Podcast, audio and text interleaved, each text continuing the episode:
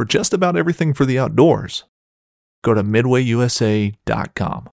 This upcoming concert season will be all about the boots, and Tecovas is your stop for the best in Western style. Tecovas has seasonal and limited edition offerings this spring and summer, including men's and women's boots, apparel, hats, bags, and more.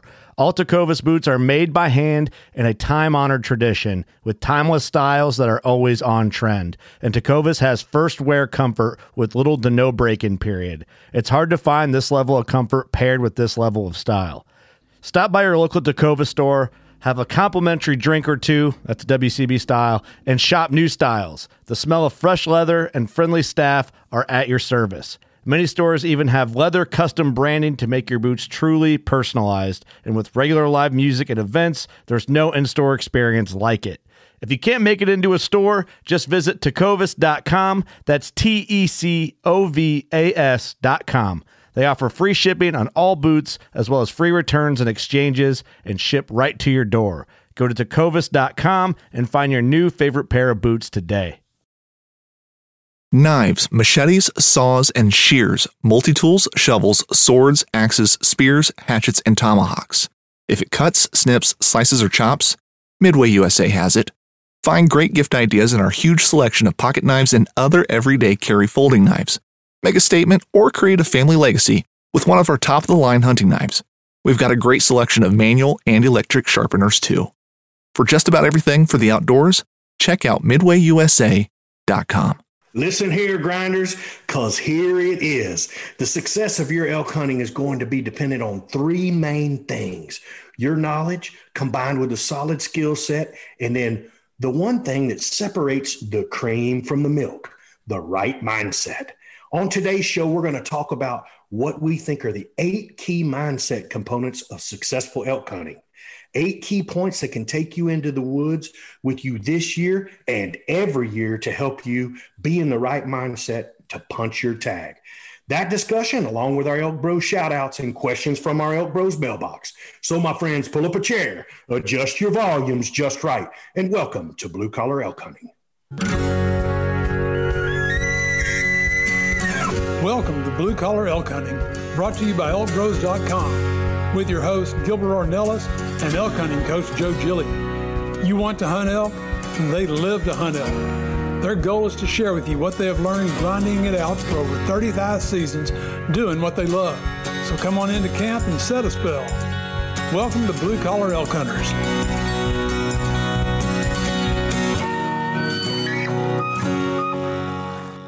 Hello there, everyone. If it's your first time with us, glad to have you. Hope you enjoy our show. And as always, for those blue collar hunters following our show and grinding it out with us every week, welcome back to Elk Camp. I'm Gilbert Ornelas, the host of your show, coming to you from Spring, Texas, and from Katy, Texas. That's oh, right, the hey. one and only, the leader of the Venezuelan mafia, yeah, Luis baby. Gonzalez. Right there. And from the DFW area. That's right. His Tonto to his Kemosabe, the one and only Manano Graterón. And from Cimarron, New Mexico, your elk hunting coaches are in the house. That's right. Leroy the Ninja Chavez. Hola. What would Joe Ghiglia do is in the house tonight, live and in proud. What's going on, guys? What's up, fellas? What's up, Big O? Man, it, all good, fellas. This is better than the Wednesday night bowling league. Let me tell you, man. it's all bad for the second take. no, but hey, let's let everybody out there know, man. If you uh, if you're a Spanish speaker, or even if you're not, go look on Apple Podcasts, or, or I'm sure we'll get a link up.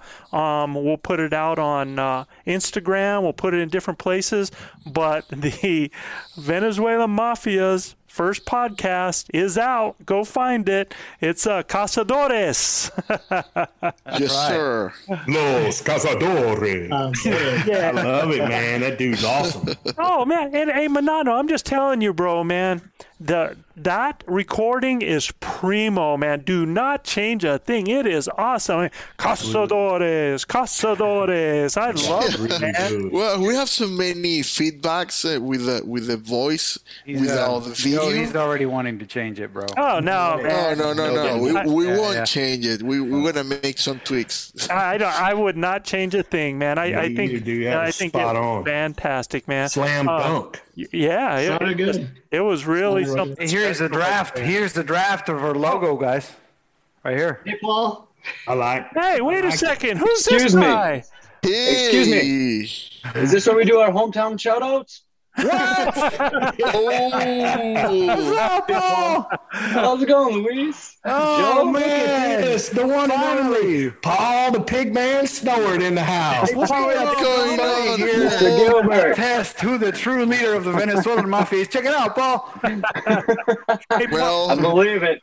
it it's okay. I can't. I'm sure Manano gave you that shirt, huh? Well, yeah. I mean, it's okay if you think you, uh, Luis is Venez- the, the, the leader of the Venezuelan mafia. Because don't, I mean, don't let him don't let him trick you. I never I never told him he was. Oh, I got it in the recording, dude. I got it on recording. I, I, I recorded you, bro. No, somebody's lying right here. Guys, we got to help the listeners out here because, and if you're if you're just listening to this on a podcast, we have just been joined by Paul Snort from Louisiana. Narlands, uh, Louisiana. I'm sorry. Who that? Narlands, Louisiana. Narlands, Narlands, man. I, I don't know how exactly. to Narlands. That's all one word. Is that how you say that? Narlands. I guess so. Paul, and welcome, Paul. So cool to have you on the show, man. It was a surprise. Thank, we didn't know. I had no. Hey, thank y'all for having me. yeah, fantastic. Great. Joe likes to do those things every once in a while. So he does. He likes to throw a solid curveball, man. See how good we are on his toes. That's why he was so anxious to get going. We normally dude. I mean, Gilbert, Gilbert went through a half hour of stories, man, and I'm like, you know, Paul's over there waiting what? and trying to come on. I was like, oh, how do I stop this, man?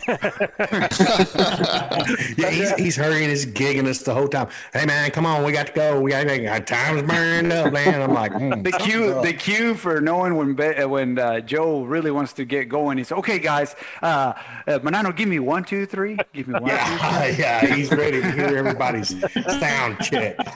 So, uh, for everybody that's listening that you don't know, Paul Snort came uh, to South, South, South Texas to hunt pigs with Gilbert and Luis. Uh, and I don't know, Paul. You tell tell everybody what kind of time you have, man. Oh, it was an amazing time. Uh, those two gentlemen, Mr. Gilbert and Mr. Luis, are just some of the most amazing people that I've met. You know, they're fantastic. Um, I can't thank you all enough for that. They uh, great host Mr. Gilbert was. Luis, he's uh he's just a stand up guy. He's great. He's wonderful. Uh, Paul, how old are you, man? The feeling is mutual, brother. Paul, how old are you, bud? I'm 30. I just turned 34 yesterday. You're 34, oh. man, and, and, and we got happy birthday, it, brother. It, Thank happy you. birthday, man! Happy you're, you're birthday, right around right around Luis. But uh, yeah. I I just wanted to say, man, I, I wanted Luis and Gilbert to realize how old they are now that a 30 year old is calling them Mr. Gilbert and Sir, Mr. Yeah.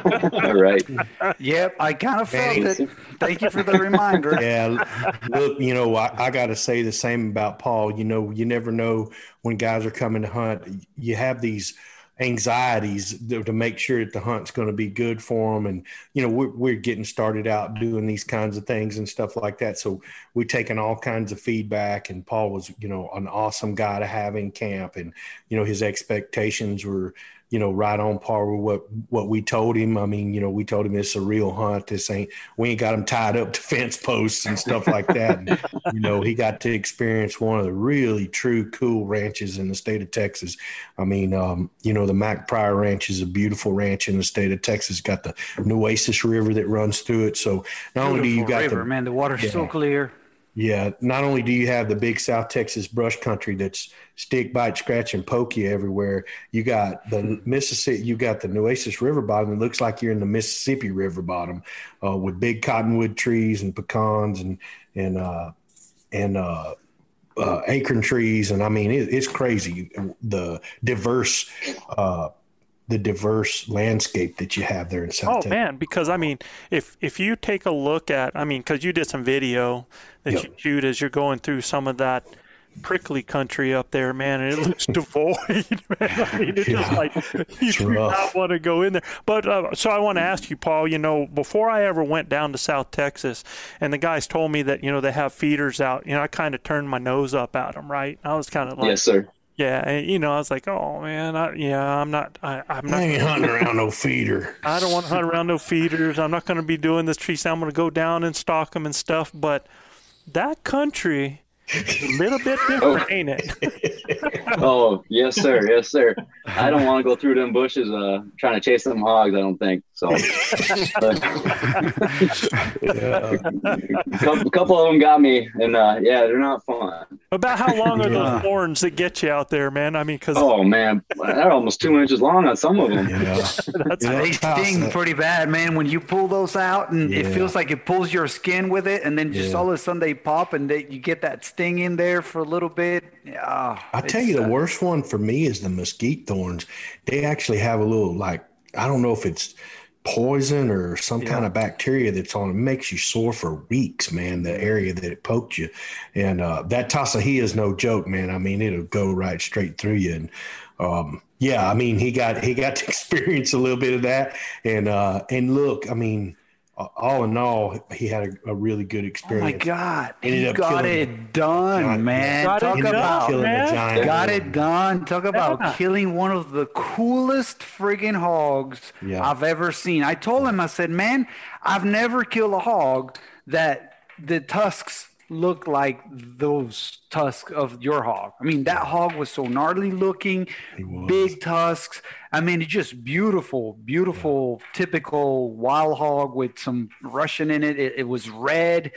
Uh, it was roughed So- up, and, so and the his tusks were his perfect. his hog looked like, and and I'll just tell you. So Paul, my first experience going down there, you know, uh, and it is so different from all of the you know big mesquite down to that river area. It's just gorgeous on the river down there, and and that's where I spend a lot of my time down there. But you know, my first experience, and so I, I absolutely, if it was not for feeders in South Texas, I don't think anybody would ever kill anything because to get them out of all that briar and stuff that's in that country, whoo, I mean, they could be there forever and you'd never even find them, you know. But I, I went down there and, and I was ready to, you know, find these wild pigs. And I, you know, and in my mind, I envisioned these dark, hairy, snarly things and everything. And then, you know, I see these piggies running around, man, different colors and pink and white and stuff like that. you know, and I was like, man, it, whose farm am I hunting? You know, because right. That's how they look. But you know, dude, that that hog that you shot was. That is what you envision right there. I mean, Sure. that that Yes, sir. reddish boar. It was awesome. That's a It really trophy Yes, sir. hog right I there. tell you, man. man, that's the 320 bull. You know, a hog like Yeah. that, man. He's he's a, he's a stud. You know, and and he put a great shot on him. I'll let Paul tell you about it, but he put a great shot on him. story, story, man. Yeah, Oh yeah, yeah. So uh, Mr. Gilbert, he got us out there. I think we got into the stand about six thirty ish. Um, sunrise was about like seven twenty, I believe, on that day. about an hour And- before. hmm And so uh, we had plenty of time. Got in there, and he got me set up, and uh, he was running Luis over to where Luis was going to hunt for the morning. And so it wasn't too long after. It, it was about seven o'clock when that pig came in. So it was Down just the river, barely. right? By the river. Yeah. No, I, I we think were was in down the by the hole. river. Mhm. It, the, the river is close. The but river's it- close It's to probably you. about 100 yards behind Yeah. uh, Okay. this setup. Yeah. Right. So then, so then he came in about seven o'clock, and I have, uh, and you'll see on the video in there. I mean, I had a doctorate to get some light on it, but he came in. I had to watch him for about seven minutes, and uh, he just wouldn't give me a shot. And those, I tell you, those things are they are jumpy little critters. And uh, that's, that's what And they they, ne- they don't sit still never- for a second, man. no, they never stop moving. But uh, so I I had to hold. I, I didn't draw because he was quartering to me most of the time, and then he finally jumped back one time because he got a little. He started getting real jumpy, and uh, I figured this was probably my last chance. So then he finally come in after that six minutes, and uh, he come in there and I smoked him right at 20 yards. He run off and uh, he laid down. Well, then I broke my own rule and I texted Mr. Gilbert to let him know that I got one, just so he knew that there was one on the ground. So he and then he texted Luis and uh, then Mr. Luis texted me and I took my phone out and I was texting like, yeah, you know, thumbs up, high fives and everything else. And I go to put my phone back in my pocket before I even looked up, and there was two more coming down the trail straight at me, and they busted me. and uh, they ran up the hill and they sat up there for about 30 seconds growling at me. And I said, You Oh, said man. they were bigger than the one you just shot. Yeah. And they were bigger than the one I just shot. So, Wow. I would have Wow. died. because Manano's just got Vito Lacus. Right Yeah, I got Virolactis already. Oh my god. I, th- I think I think my very life just stopped the other day. So, but Yeah. but uh, Paul, no, that I was said, hey, Paul, man, you're. I, I'm telling you, brother. You know, when you get these critters in front of you and you get to poke one of them, and you, I mean, you get to feeling these Vito Lacus, brother, you're gonna be You're hooked, done. man. We're yeah, you're gonna be damaged for life from this Yeah. on. And, Well, uh, and that's and now my wife she rolled her eyes at me because I came home and I, I just scouted out some new area to go over. It's about twenty minutes from my house. I go hog hunting now. So I got I got the awesome. itch. Yeah, that's that's what we're awesome, talking man. about. That is way cool, Paul, man. And and I I know our brothers treated you right, man. That and uh, Oh, absolutely. I'm Uh, he was, it was fantastic having him in camp. He's always got an invitation anytime he wants to come back, man. And, you know, um, I, I, t- I challenge all our grinders out there if y'all want a real cool hunt on a really cool ranch with some, uh, it's challenging. Uh, y'all just get at me and uh, get at me at Gilbert at Elk Bros and we'll, uh, we'll set something up, man. It'd be fun to do. Yeah, Yes. Paul, I, I I wanted I wanted to surprise the guys with you here because I wanted to congratulate you. Um, you're the uh, one of the first grinders that we've had that have met up with some elk bros actually on a hunt, and you know uh, you got to find out you know what kind of real people these guys are, man. And Yeah. uh, Yeah. Awesome people. Awesome. Awesome guys. yeah, I, I, I they're okay.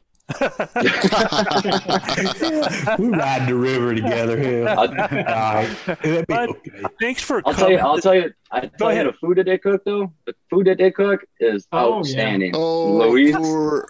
There you know go. what? Oh, there you go. Oh, See, I didn't even have I- to say anything, brother. It just Okay, came out Paul. naturally. I, I'm telling you. Okay, Paul. I, I yeah. told Luis, I said, I don't know if I could ever hunt with you guys for more than a couple days because I, I think I probably gained about seven pounds while I was there. That's what You haven't elk seen- camp. That's what You happens haven't elk seen- camp. Chad, we know how that is, right, Yeah. man? Hell No. yeah, oh, we, we know we gain weight at elk camp, man. we gained weight.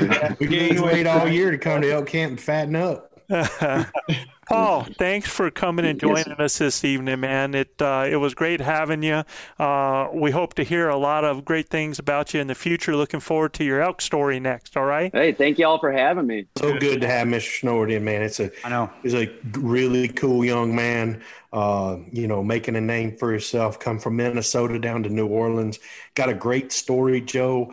Um, just a great young man, and uh, we appreciate him giving us an opportunity to give him give him an opportunity to come down and hunt hogs with us, and uh, you know, uh, we we look forward to fostering that relationship going forward. Yeah. Oh, just yeah. good people. Just just good people. Um, good. Good archer, great archer. Very good Um, shot. Yeah. Knows his equipment, knows his bow. Um, knowledgeable. You know, Mm-hmm. definitely.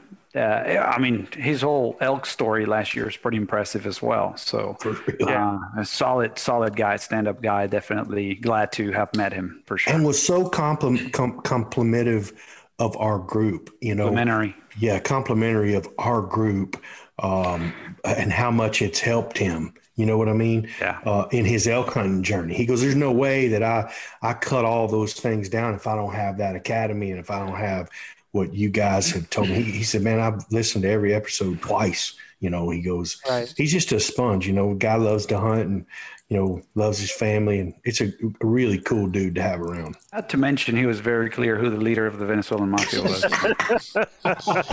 Something leave it. is Let's just not leave it. right. Let's just leave it at that. He, he said he, he didn't say any, any any anything about the leader or nothing or I may have some something. proof. It, okay, I gotta see that proof. Hey, look, we got Joe a bunch of a bunch of really good video too. So Y'all check it out on YouTube. I know Joe will be working in the next few weeks to put something together and surprise the heck out of us. He is so talented at what he does. I mean, we probably overloaded him with more video than he needed. No, but- there's never more than you need. Trust me. yeah, but man, we shot all kinds of stuff, all kinds of filler, all kinds of you know.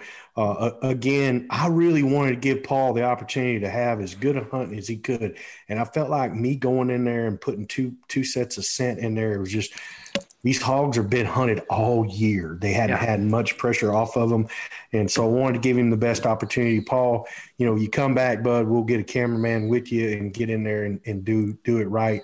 Uh, but it would take probably letting the ranch set at least a month before I feel like these hogs will settle down. No, I agree. I, I could tell that right off the bat too, Beto, when I got there. I mean, I knew they'd been given a lot of pressure this season. It was just going to be a matter of, you know, yeah, they're trying to maximize an opportunity by minimizing um, Scent. smell and plain. And Yeah, no, plain nobody wanted to be in that. Nobody wanted to be in those sets more than me. I promise. No, you. no, I know. mean, I, and I, wanted to be it, in you one of the sets with you too, man. Yeah, I just, for uh. I was, I was kind of excited. Well, and, when- and then you know we had the whole COVID thing that we're fighting to, You know, Yep. trying to stay social distanced and and whatnot. You know, Paul was gracious. He got tested before he came down, and uh, you That's know, awesome. Yeah. Way so cool. uh, you know, it was Yeah, way cool. That's super that he was willing to jump through those hoops. He had a great time because of it. And he's doing stuff that's going to keep him Ready. excited and keep him moving forward towards the elk season. So And that's look, uh, he took home about seventy-five pounds, hundred pounds of pork, man. I mean, Yep, the gonna be some man. I s- fine swine. I still haven't had that, man. I'm still looking forward to that myself. So Come on down, Joe. We'll Still let you come. We'll let you come myself. get at these old hoggies, man. They're Joe. You, they're a trip. we'll, we'll extend an invitation for you to go hunt with us uh, by the Red River. You can bring Chav too. Yeah, hey, Uh, you, he, he must. I'm- I'm coming. No, no, no, no, no, no. I didn't invite Beto. Let's make that clear. I didn't.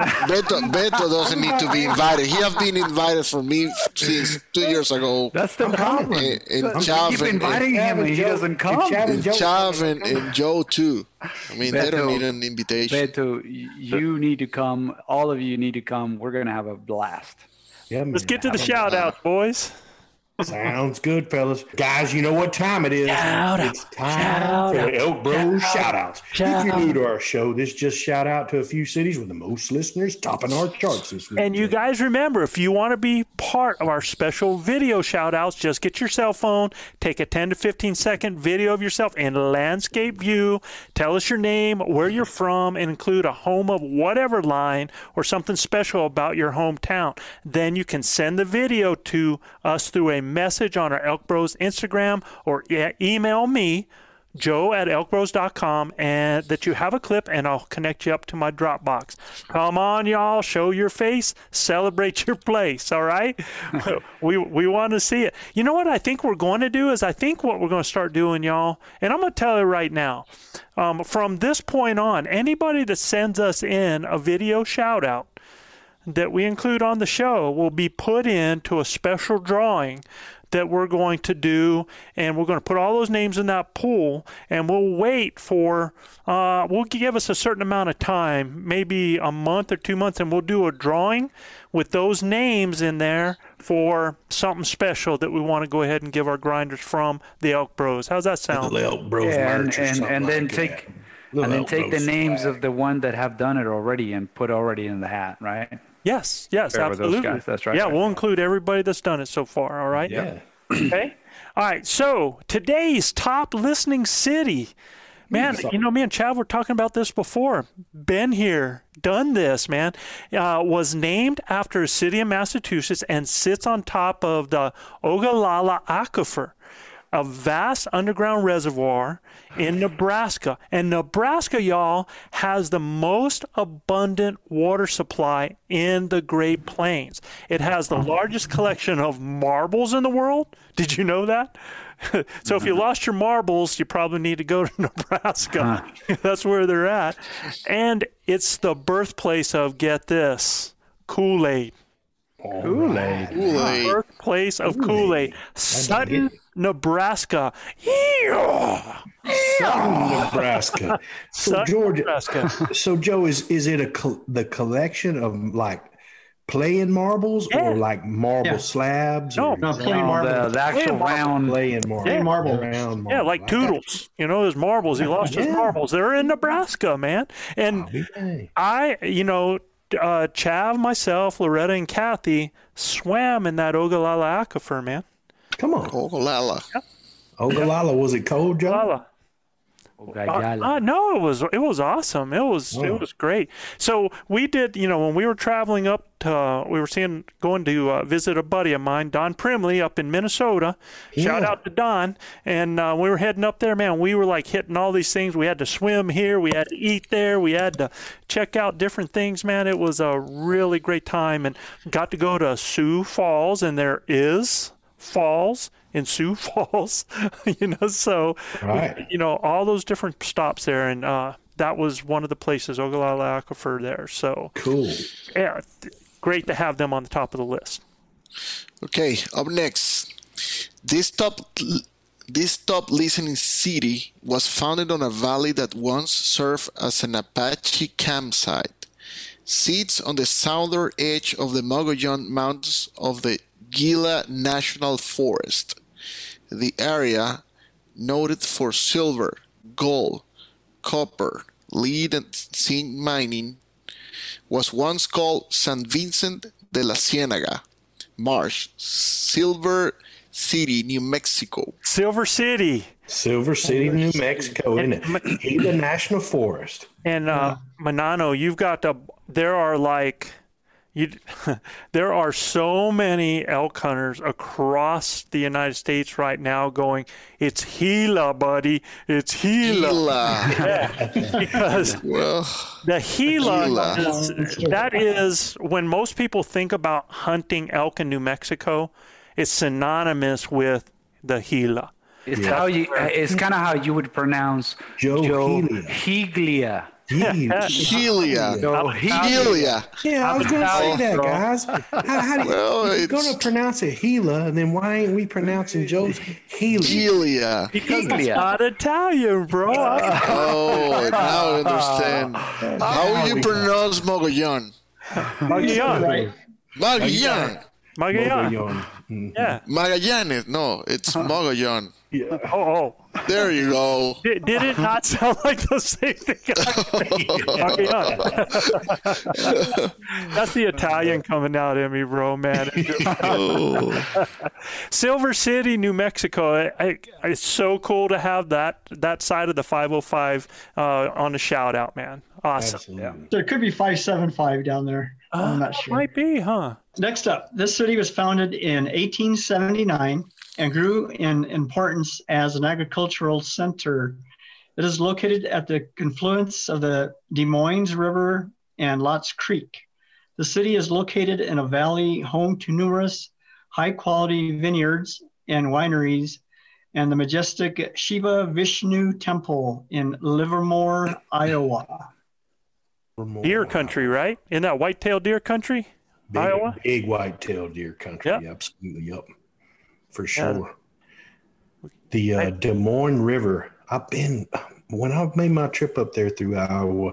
I went through that Des Moines River area. Man, it's some beautiful country up there, Joe, and big giant whitetails. Iowa, Kansas, Wisconsin, all that area up there's got some I, big. I, Chav, did we travel through Iowa or did we miss? Uh, yeah, I think we did. yeah, I think we went through part of it, right? Part of it. Yeah. Awesome, man. Livermore. Cool I spot. just like, you know, I, I the the name just, you know, as a child, liver was not my thing.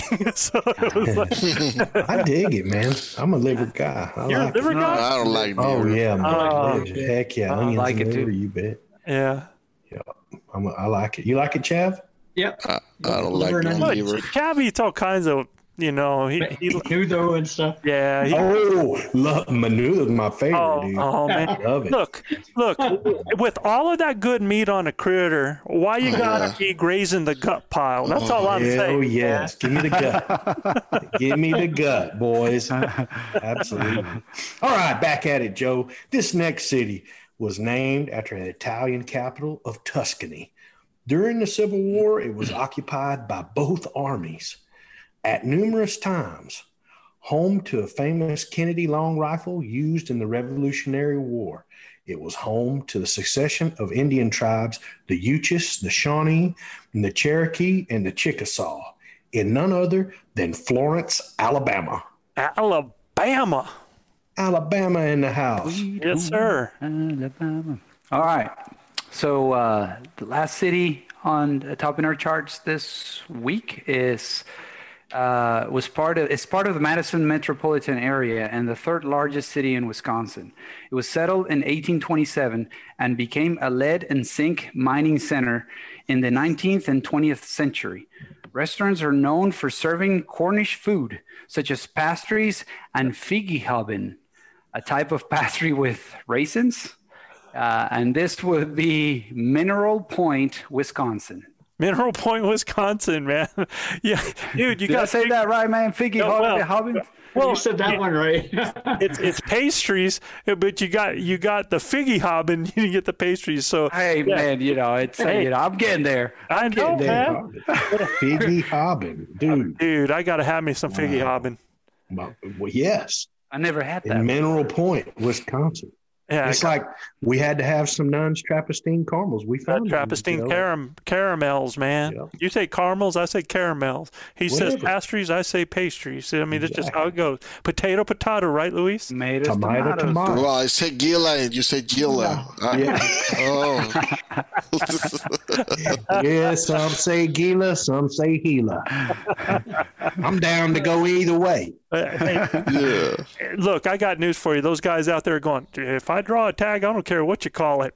Exactly. Let me in. Let me in. Let me in. All right, guys, let's get to tonight's topic. Remember, everybody listening to this uh, series, the goal of this preseason Elk Guide series is to give you our tips, our perspectives on how we do it to get things rolling in the right direction and then help you have a plan. It's been about the what, the when, the where, the why, and how to hunt elk this year.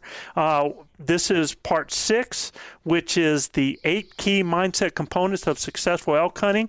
Our opinion on these, and part seven next week. Oh man, man, this is going to be kind of fun next week as well. Learning to paint with your elk calling, man, that's what that one's going to be. And uh, and so I'm sure you're going to. There's a lot of people going to want to be in on that one. And then, I mean, it just hey, this is all the stuff you guys are needing prior to this elk season. The part eight is going to be elk scouting, focus, goals, and realities. So great lineup that we have coming up for you. We're hoping that you've really gotten something out of value of this series so far, and we're going to get into tonight. And tonight is about getting into the right mindset, y'all, because look, I don't care what, how many athletes would you say that you've known Gilbert, that you've known Chav? How many people that have you guys known Manano and Luis that you look at those people and they mm-hmm. have so much potential. They have so much talent. They have so much ability. But there's when it comes down to it, sometimes Nano's one. they they just they just don't pull it off because they they are not they don't have it upstairs. They don't believe up here in what they're capable of doing or have the right mindset for what they need to accomplish things. And I tell you what, man, I mean, you can be six foot eight, 330 pounds, and if you think that you're a little old guy, that's how you're going to feel, man. I mean, it's uh, yeah, whatever you think, you're right. hmm I like that, Beto. Yeah, That's whatever pretty cool. You think you're right.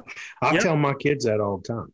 Whatever you know, oh, coach, I can't hit. You're 100 percent right. You, you're right with that mindset. Yeah, that's that's why Luis just You sent Elvia to make a T-shirt for him saying the leader of Venezuelan mafia. Yeah.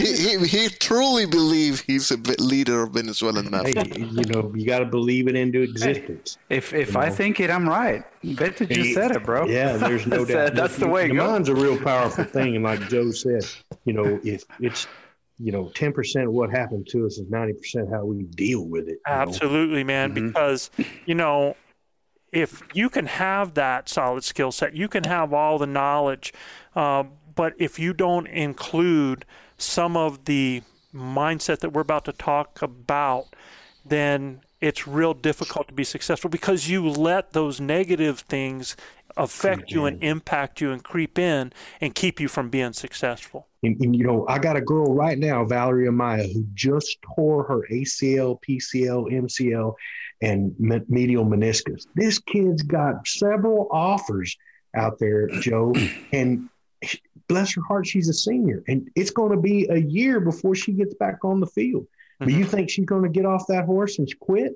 Absolutely not. No. What's really cool is the college offers that she's got. They're going to keep their offer, and you they're know, not going to rescind. I, I, I think uh, one thing I want to throw out there, Gilbert, that I don't talk a whole lot about is that I think it's that focus too. Is when when a, a kid like that or an adult and all we are is big kids, y'all. Exactly. But when we are in situations like that, we lose focus of what's really important and the fact that that kid loves to play ball and is going to get herself back so that she can play ball. If you just follow the passion, if you just compete for the love of competing, if you just hunt for the love of hunting and you do the things because of the passion that you have there, the rest of that stuff takes care of itself. Absolutely. You know, some so many times we get so worried about that we scholarship small stuff, yeah. That we forget, mm yeah, that we forget why we're here and why we love what we love. And and yeah. and look, I think there's another another point uh, that kind of clicked dawned with me when when Beto was talking. Is like, look, I think we as humans we have every right to the to have that first reaction and, and just you know feel bad. feel bad about it you know yeah, it, it we have every right to to just go ahead and let it sink in and, and, and you know cry if you need to cry get upset if you need to be upset. Uh, sure. uh, the, the difference comes whether or not you let that go and move on. Right. And uh, and so you choose yeah, to stew on it. if you keep dwelling on it mm-hmm. then you're not going to move past that and you're not going to move forward. It's, it's not how many times you get knocked down it's about how many times you get back up, yeah. right? And, and it's okay to feel overwhelmed. It's okay to feel tired. It's okay to feel sad, angry, all of that. But you know, just just past get past that feeling because it's therapeutic, therapeutic as well. You get Look, past this, that feeling and then move forward. Right? And what Luis is preaching comes from personal experience. I guarantee you, I've watched his elk hunting career modulate into exactly what he's telling you from a point of, man, do I really want to do this or, or hang this up? Is bow hunting really for me? He, mm-hmm. all of that went through, he went absolutely, through. absolutely, bed. Well, I, I, I, want you to, Chav, what, I mean, in the, every day, right, bud? I mean, what, exactly. How many times have you been knocked down in the last year? Sure. Yeah, it's yeah, it's been uh, been kind of crazy, but you got to roll with the punches and just keep going, keep going forward. You know? Yeah. yeah look, I, I, am a firm believer that easy. How, how are you doing, tough? Well, you gotta be gotta be positive. You know. Yeah, unbelievable. Well, I, am a positive person. But, but, but Manano, what's the option, bro? What's the option? Well, yeah, we, I mean, I know, guess we don't have any. I mean, you, you, should not have any other option other than. I, yeah, I don't want to think of what the other. You can always quit. You can always yes. give up. Yeah, that's the easiest thing to do. That's the easiest option, right? That's, yep. Yeah, that's the easiest thing to do. Is quit. But you're you're not quitting on nobody but yourself, right? Yourself. And so absolutely, that's that's. And you won't be happy with that either. No, it absolutely won't won't do that. So it'll it'll that, make you I mean, worse. It'll be worse if you quit. Yeah, because then, oh, then, then you go into regret, and it goes back to one of the things I was talking about in in the other podcast the other day. Is just you know that's one of my fuels when I feel like I can't go anymore. Then I think, then I go into the fear of regret. You know, yeah. mm-hmm. I, I I picture myself going through the failure and then being at the other end of it and looking back and saying, man, I didn't give it all. I didn't give it my best. And I regret not doing that. And so the fear of having to go through that thought process is what actually makes me, you know, Yeah, and how much sweeter Change was the win mindset. when you won? Exactly. How Yeah, much yeah. sweeter was the win, brother? and and I hate to, uh, you know, I'm not, I don't want to cut you guys off, but what you guys are talking about is really going to fit in to each one of these things that we're doing, and and no, that's cool, Joe. Yeah, we get off chasing rabbits for sure. well, well, actually, I mean, you guys are chasing the right rabbit. We just got to stick it in the right hole, is all we're going to do, right? So, uh, but you know, so what we're going to do is we have eight key components and expectations to a positive elk hunting mindset. So for you guys listening, you can during we really want you to listen to these. We really want you to go over some of these in your head. We're going to they will be on our site under our preseason planning link up on our website elkbros.com and you can find any situation during your hunt and by simply telling yourself one of these that is going to fit that moment, it'll help you to refocus and to move ahead once again with the right mindset. Because, like Luis said, you know, every every one of us are going to feel these things at times. Every one of us are going to throw ourselves a dang party or a pity party or God dang woulda, coulda, shoulda type thing. And hopefully, you know, you you're we're going to help you to do things so that you minimize that. All right. So let's start with number one, guys. These are the key components. Number one, when you go out there on your hunt, expect to be successful. Expect to be successful. Believe every time that when you go out there that today is the day. Every morning that you get up that this could be your day. If you see it, if you be it, you can do it.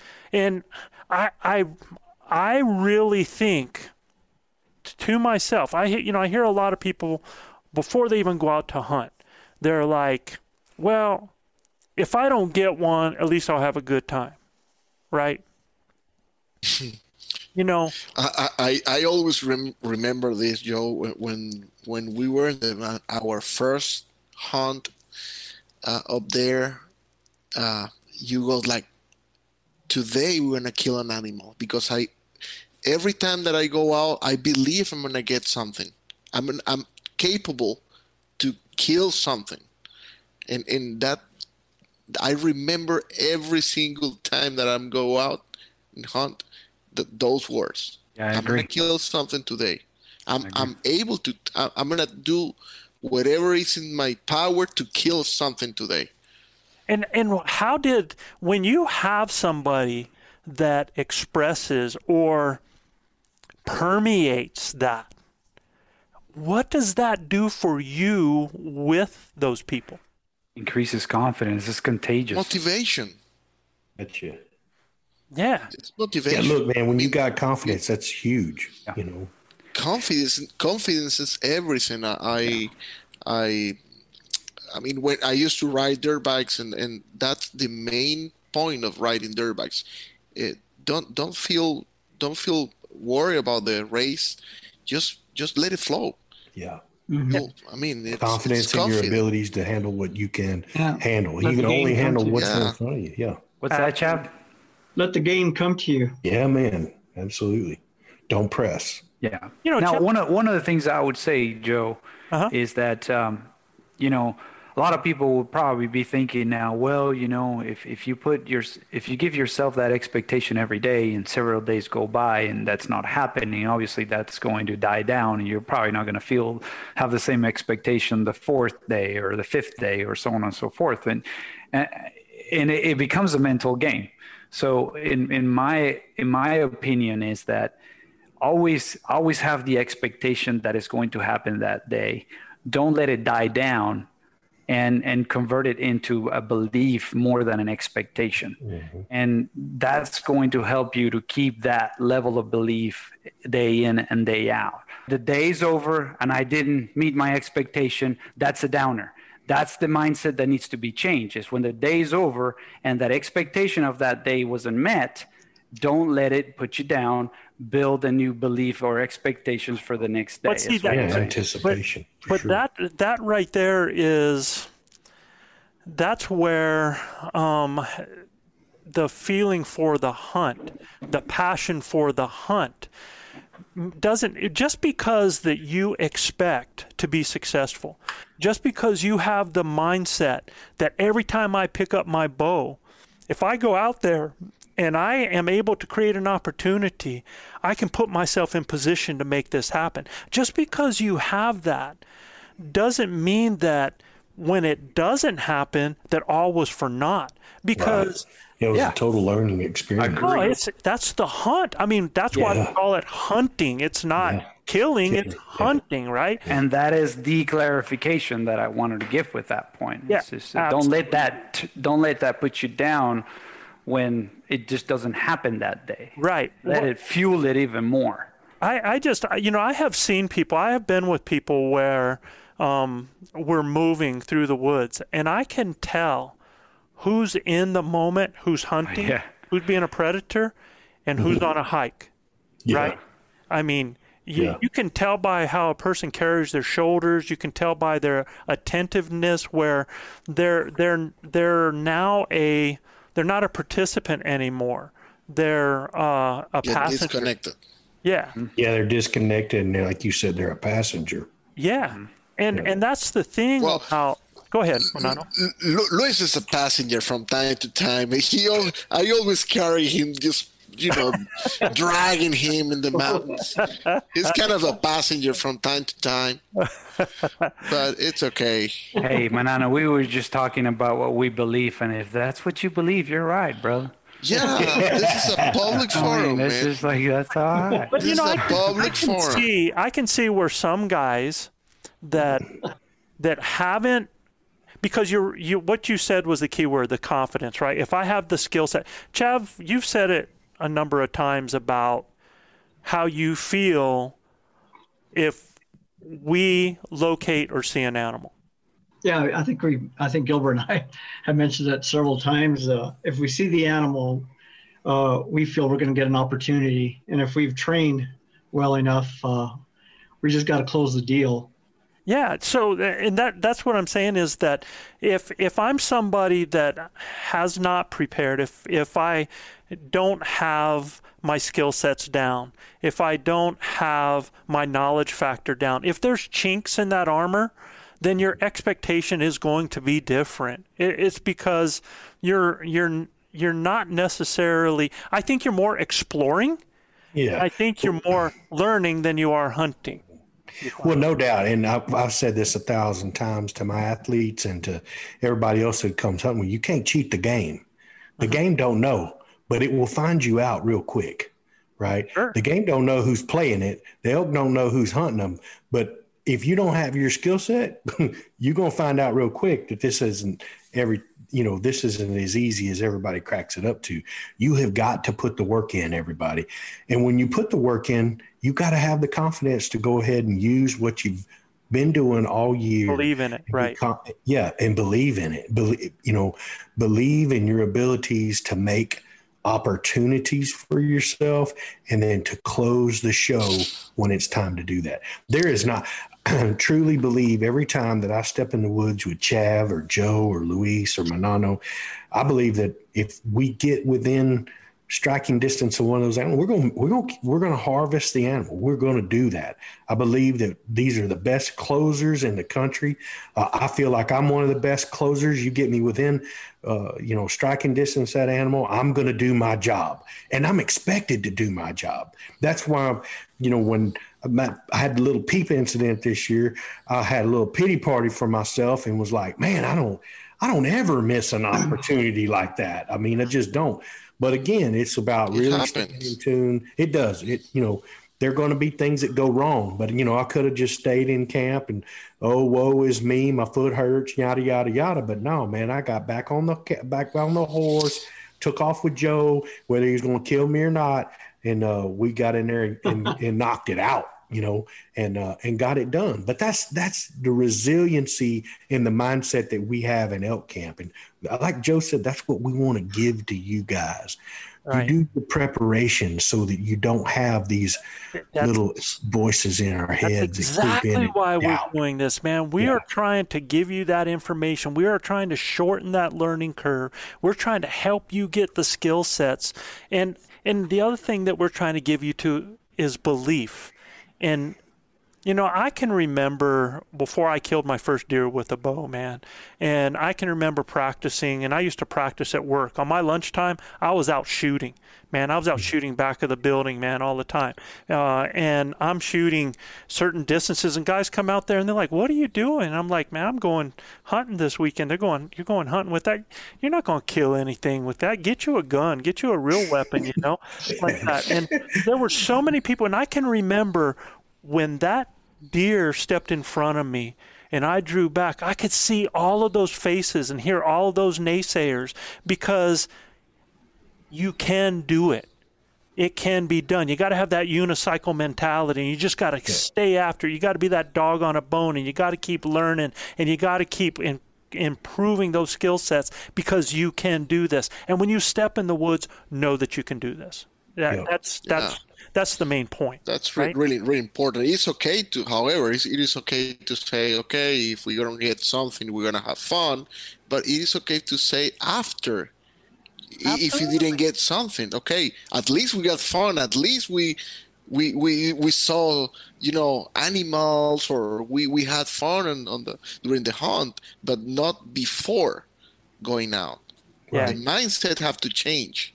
Yeah. Hmm. Yeah.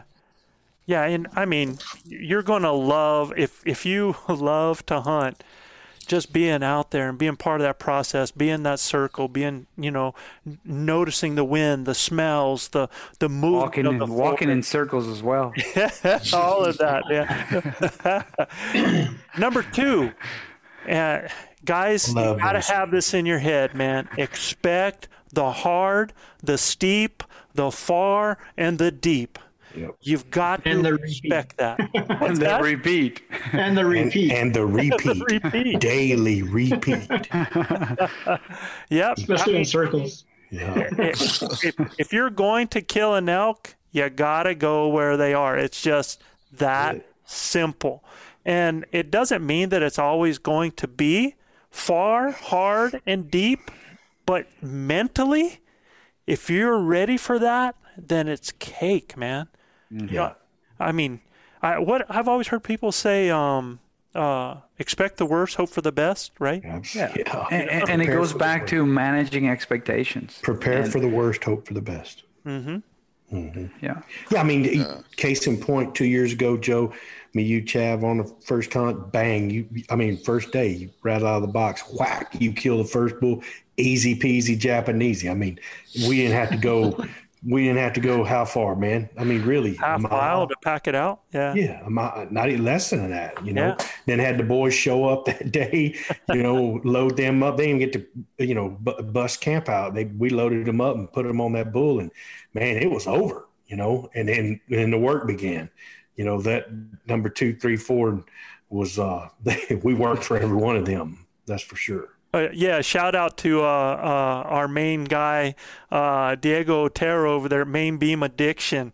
Uh, if you guys don't know, know this kid, you know, he has his own business out of, he, he's south of Albuquerque there, and I believe it's Los Lunas. And, and I mean, this guy, he posted today on uh, IG, you know, that uh, the, the, greatest feeling of the hunt, and it showed somebody packing out an elk, you know. And my comment was, well, when you have our crew, it is. yeah, no doubt. Yeah, because your your uh your uh your work is cutting to a fourth. yeah, absolutely, man. these cats, these cats are warriors, man. You get a guy like Manano and Luis and Chav and Joe. I mean, these guys are warriors. They're going to come, come with it, come hell or high water, rain, snow, sleet, shine. I mean, these cat, Brendan too. I mean, these guys are all going to pitch in and do the work and make it help everybody be successful.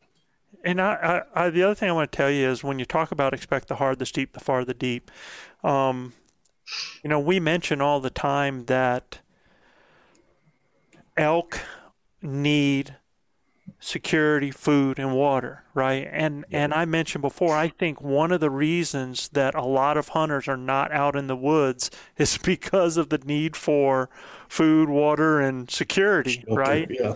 And uh, you know, make sure that you're prepared to be out there and to go far and to be able to be out there and get back late if if that's what it calls for. And, Yeah, and ex- I was gonna make unexpected.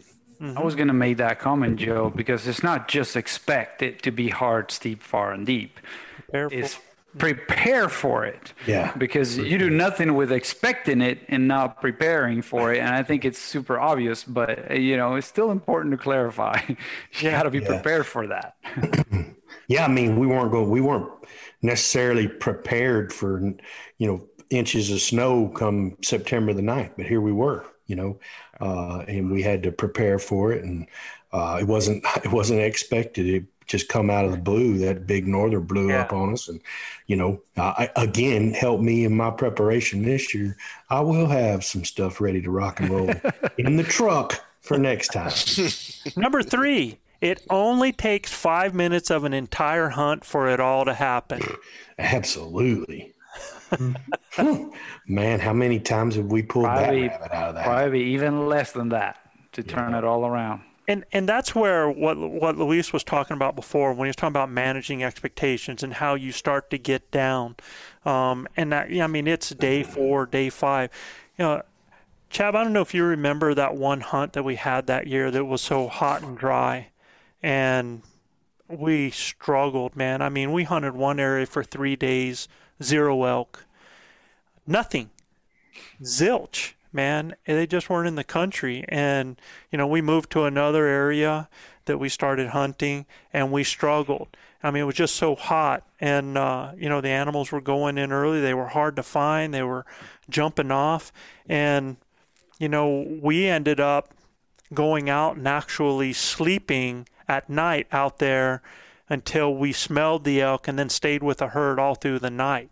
And then man, I mean it just it just changes. It just changes like that. I mean I've I've stayed on herds from three in the morning in the moonlight all the way through probably five, six miles of traveling to a situation that you think was blown several times so all of a sudden what you think is blown changes just like that i mean just like that 100 yards up 100 yards over a ridge just like what happened you know with you gilbert this year Right, buddy.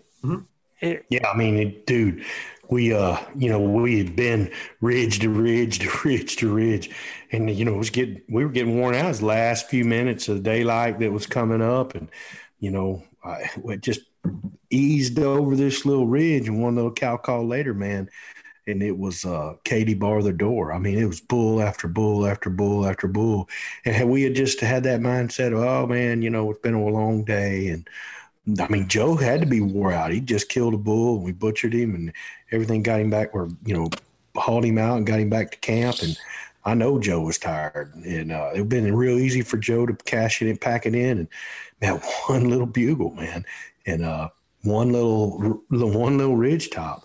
That's just the way it is for us, though. I mean, the year before that, the year before that, we've been up to the top of that ridge three times and two in that day, and then had to go back up there again because we heard another bull.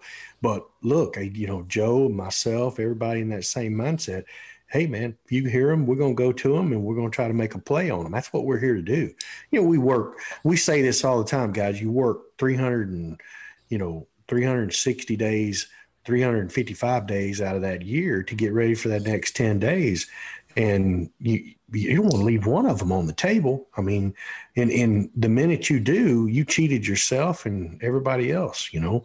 So, man, guys, prepare, prepare for it to be hard, prepare for it, you know, to, to take you to that, to that nth degree, that, that path of, you know, whether you don't, you don't know if you can do it or not. I promise you, your mind is a lot stronger than you think and your, and your body will do what your mind tells it to do. So you know it's when they preparation, Joe. you know when they say it's not over till it's over That's right.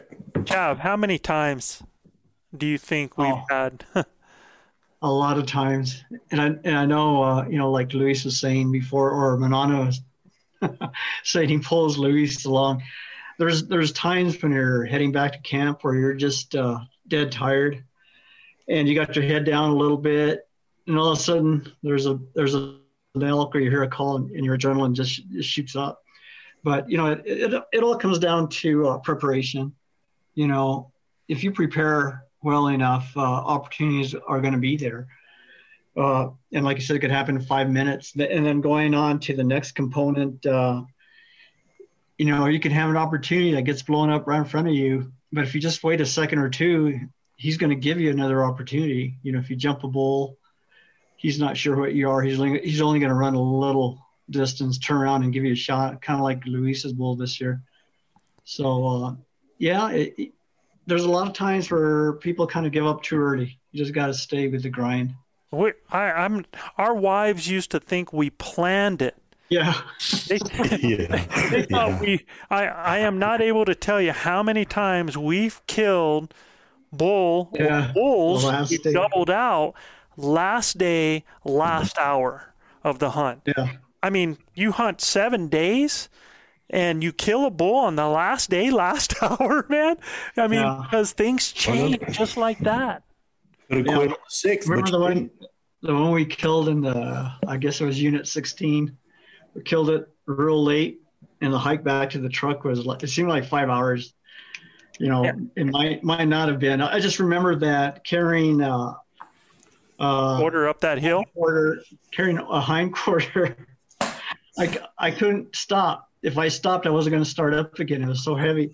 So I just kind of, so, know if you've been there before, but that was the hardest.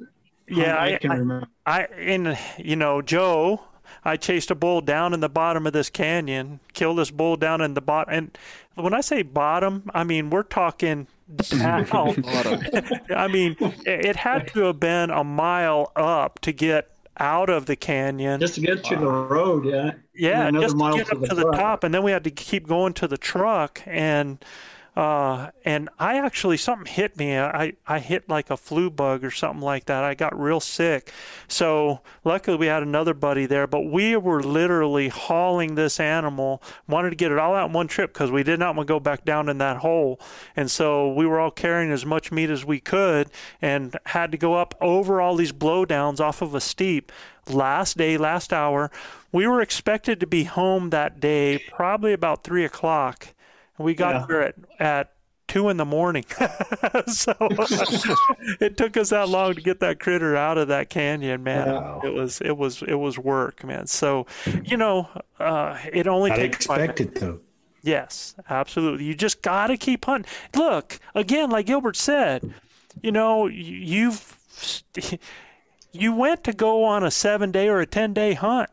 Well, hunt all them days because you're not going it's going to be over and then it's going to be another, another 3, 350 yeah, days. it's going to be another hmm. 350 days man. Yeah. so hunt them all man and hunt the crap out of them is what we're saying. Enjoy it love it embrace it man be part of it. And Chadwick, what's that I said no regrets, like no said. regrets, man. So Chav alluded to number four, which was encounters get blown. That's just part of elk hunting, y'all.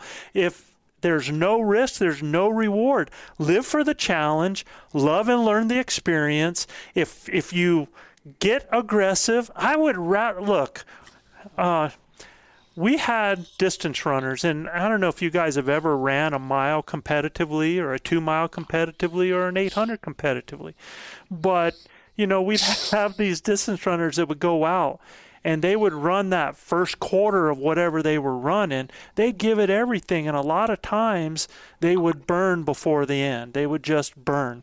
And they would come back and they're like, I'm sorry, I went a hard. You know what? I would rather have a kid give too much trying to make it happen than to be passive. Now, of course, you got to be smart, and they learn that with experience. But if they don't have it, I would much rather have that person that goes for it. And if it blows, guess what? You get to race again next week, man. You know, you blow an encounter with an elk, well, hey, man, eh, talk about that, chalk that up, laugh about it, enjoy it, and Learn from it. learn from it, and then go smile and go make another encounter, right? Yeah, Absolutely. that's right. Uh, you know, we've been fairly efficient, but Gilbert, you and I have been together where in one day, I don't know, we'd had six encounters. Oh yeah, for sure. Joe blew them all up, right? Yeah, yeah, man. Look at Joe, myself, for for whatever reason, you know, wind got on us, or you know, whatever. We we blew them up. You know, nine times out of ten, though, we blew them up because we were being real aggressive. And uh, look, I, I I would rather lose doing what we love to do and be aggressive than win a layup or be lucky. You know what I mean? So we kind of, you know, we kind of do it like we like to do it. You know, and and uh, that's what works for us. The you know being again, you know, I've killed several bulls too, where you know I've been in the right place at the right time, but you still have to finish. You still have to get within the kill zone of that animal. Maybe not, and, and you know that year. Chav and I were 12 feet from all those bulls. We couldn't even we couldn't even move wrong, or they were going to just you know blow up. But managed to coax them into believing that we were somebody they couldn't see, and uh, that you know those wins like that. And again, that was on an in an evening where we were just really going to quit because we didn't have nothing going on, and then just stumbled into this deal and made lemon lemonade out of lemons. You know, Yeah, sure. Chat with Chav's un he Only knows take five the- minutes, man. yeah, he knew the terrain. He knew, you know, we had the wind, and he's like, "Look, man, we're going, we're going to try anyway. I mean, we we're going to try to do what we can do our part to get in the, the middle of them and see what happens. And that's that's all you can ask for, you know. Oh. It's all you can ask for, and you expect that out of yourself. We were in physical fit, we were good physical fitness where we could move quickly, and uh, then once we got in there, it's just some real, you know, understanding how to speak the language, not being some warrior trying. I mean, if I'd have let out the biggest, baddest growling bugle, they'd all left, you know, because they just weren't that kind. You, You know, when I saw this year, uh, and and I talk about how much these boys have grown as elk hunters, Manano and Luis, right? And grinders tuning in, thank you for listening to the Blue Collar Elk Hunting Podcast.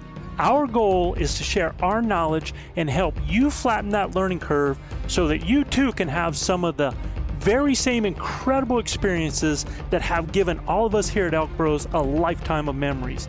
If you like what you hear or see, you can get all of this information plus so much more from our Base Camp Elk Hunting Training Camp, the first in a series of online courses from our Blue Collar Elk Academy. Our base camp training camp allows me to use my coaching style and share almost 40 years of elk hunting experiences successfully hunting elk on public lands, as well as over 20 years guiding hunters of all ages and experience levels. This course will be like nothing you have ever experienced in concept and structure, using success based coaching techniques that will elevate your confidence and skill sets. Our camp will prepare you specifically from that final moment most in your control, those final minutes or seconds the elk is in front of you, backwards through each step and level, allowing you to see, visualize, understand, and relate every coaching point to what lies ahead the next step, the next thought process, the next success.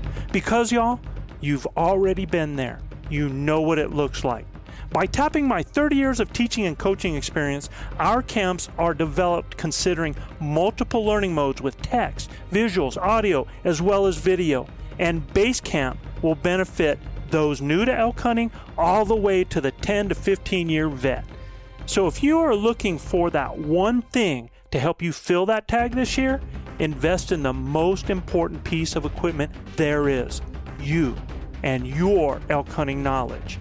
You can find the Blue Collar Elk Hunting Academy and the Base Camp Training Camp at elkbros.com. That's E L K B R O S.com. Keep dreaming of the screaming, believing in achieving, and most of all, keep grinding.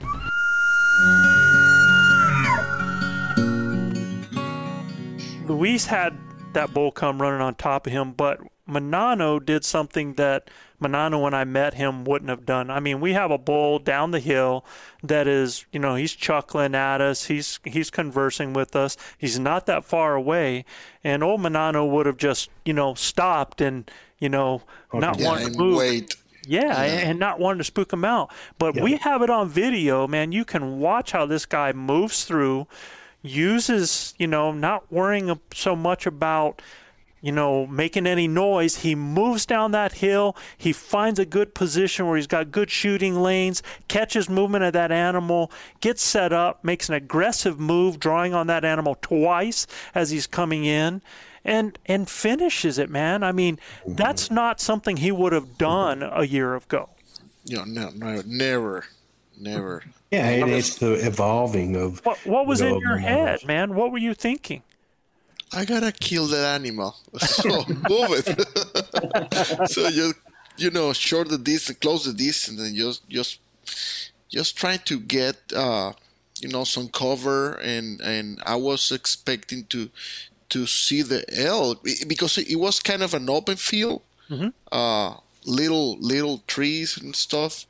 Uh, but when I saw the elk coming, uh, I just I just calculated I don't know hundred yards, so I cut the distance just around fifty yards. I moved really quick and I cut the distance really far, uh, really fast. It was an aggressive So- move. It really was. Yeah, but but I did it because I was I had some cover. Right. Otherwise, I, I had to get you know on the ground and, and just wait. Well, see, that's where I want people to listen, though, because you're able to make noise where that animal's not able to see you. So that animal is thinking, because of us having the conversation back and forth with me calling, that there's other elk that are moving this way. He hears those noises. He does not think of it. You know, now it's confirming that human, there's elk yeah. there. And you go in because he's not able to see you. You get down, we continue calling, and he comes right in. And man, you it was aces, man. Uh, bull on the ground. So, you know, uh, have you not made that move, you might have never had that encounter. one hundred percent. Yeah. So, Probably. you know, when we say that encounters get blown, what we're doing is we're giving you a mulligan, y'all. We're giving you an excuse telling you that it's okay to make mistakes, but it's better to make a mistake trying to get an opportunity Right. than to sit back and lose out on an opportunity. Yeah. And and regret not having afraid. made, made not having made a move. Absolutely. And I tell you another thing Manano wouldn't have done two years ago. He wouldn't have been on the phone while on a setup. yeah, no, that, that would happen. Wait, oh, wait a second, though. I think, though, the reason he pulled the phone out was the year before he got reception in that exact same spot, if I remember correctly. Yeah, that's right. Yeah. That's right. Yeah. Good Number cover, five. Joe. Good Number cover, five. Joe. Number five is never. Listen to this. Never. I will repeat. Never give up. Adjust. Yeah. adjust to the situation. No matter what the circumstances are, guys and gals, you can find a way to be successful. Elk hunting is dynamic, man. It, it there is no silver bullet. There is no this worked for me last week, so it's going to work for me today. It worked for me last year, it's going to work for me today. It's ever changing from day to day, moment to moment. Anybody have an example of that? Absolutely. The year I killed my big bull, um, we've been hunting the whole week up Which top. big bull? Uh, Doesn't he say every one of them? Says, yeah. the big one when we had Tucker and Louis, Luis's Oh. first elk hunt. okay. Luis's Oh first yeah, that was a big bull. Oh, the Yeah. big bull. Yeah. uh, Luis's first elk hunt. So we've been working, we've been hunting up top the whole week, right? And it'd been, it was dead. I mean, just could not get on anything, man. And you know, a lot of guys would have given up there. Well, not Joe. Joe knew, well, heck, if they ain't up there, they got to be down here, you know. So we just started going around down to the places that Joe knew and getting around uh, the oak brush and stuff like that. But if we'd have never, if we would have never made that adjustment, we wouldn't have killed all those bulls, Joe. You know what I mean? Yeah. So I mean, Manano ended up killing a, a cow, or no, Manano wasn't, Manano wasn't there. that year. Um, But I think I think I think you bring up a really good point, Beto, as far as not giving up during the hunt. Right. But I want to take it to a different level. It's like don't ever give up on elk hunting. It doesn't mm-hmm. necessarily have to be on that hunt. Look, if you go back empty-handed, don't give up. Just keep on working harder for next year, and so on and so forth. Look, it, it took me it took me four years. Long, me too. Took me a long time. Yep. So so I, the the never giving up is is yes, absolutely for that hunt every day. Don't give up until that hunt is completely over. But then when the hunt is over, hey, start. Don't give up because now you have a whole year to prepare for the next hunt. Yeah, and I, like Joe said, I mean, making adjustments is key. You know, uh, you got to figure out what in the area that you're hunting, if if that's the right area. If it ain't, you got to make adjustments. But don't you know throw the baby out with the bathwater and just pack it all in and go to go to the house. You know, I mean, we've been easy for us to stay in camp and stuff like that, and you know, When it got okay. cold and snowed mm-hmm. in, yeah. Exactly. that that wasn't the case, man. I mean, we we girded up and put our put our panties on one leg at a time and went on about our rat killing. You know, I mean, I was. I, we, uh, that's not in our mo- motto anyway. You you know, we're going to make adjustments if. Um, and these guys, you know, we're kind of spoiled because we hunt with two guys that got, you know, 70 years of experience between both of them elk hunting. So it's really not fair when we say, you know, don't give up. I mean, these guys just, they know They the don't com- let you. They don't, and they won't let you give up either. But they, they really are. You guys are uncanny about the adjustments that you make and understanding where the elk aren't. They are somewhere else, right? Right. So you just have to keep making adjustments. And that But that's that's in anything you do, Joe. you know, you Anything, got to make adjustments. and and that's a, the thing that everybody's got to think. You know, it's like when people say that, you know, uh, it's real dry or it's real windy or the it's a full moon. Look, the the elk are still. Uh, whether you're rifle hunting or whether you're archery hunting, the elk are there. You know, they haven't disappeared. They are someplace. So if they're not here, that means they got to be someplace else. Now, does that mean that you have to know every inch of that country? You no, you don't.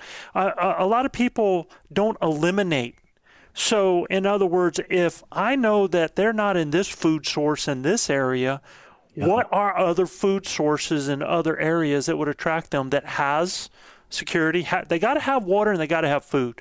They can bed down in a lot of places and and feel safe, right? It doesn't have to be a north face. It could be a drop off. I mean, we have found them in crevices and mesa areas that were flat and they were down in the river areas bedding down, right? Because Nobody ever went and bothered them there. But they got to have food and they got to have water, man. So when you do that, that eliminates a lot of area. You know, if it's hot and dry on a south facing area uh, that where that grass isn't any good, if you can find bottoms where there's any kind of moisture, grass is always going to be better. And where grass is better, elk are going to be there. You know, so if you've got real steep rivers that are coming down a canyon and they hit an area where that creek flattens out, well, where that flattens out means that that moisture is going to spe- spread more. You're going to have better grass in that mm-hmm. area. Mm-hmm. You know, and, you know, Chav just wrote an article that's on our website um, about uh, the different foods, some of the different treats that elk like, you know, like uh, aspen or like acorns or pinon pine, mushrooms, even. You know, when those, they're opportunist elk. So when you have certain things in an area that you realize is happening, pay attention to that, man, because those food sources attract them. Okay. Number six. real quick, real quick Yeah. before we go to number six.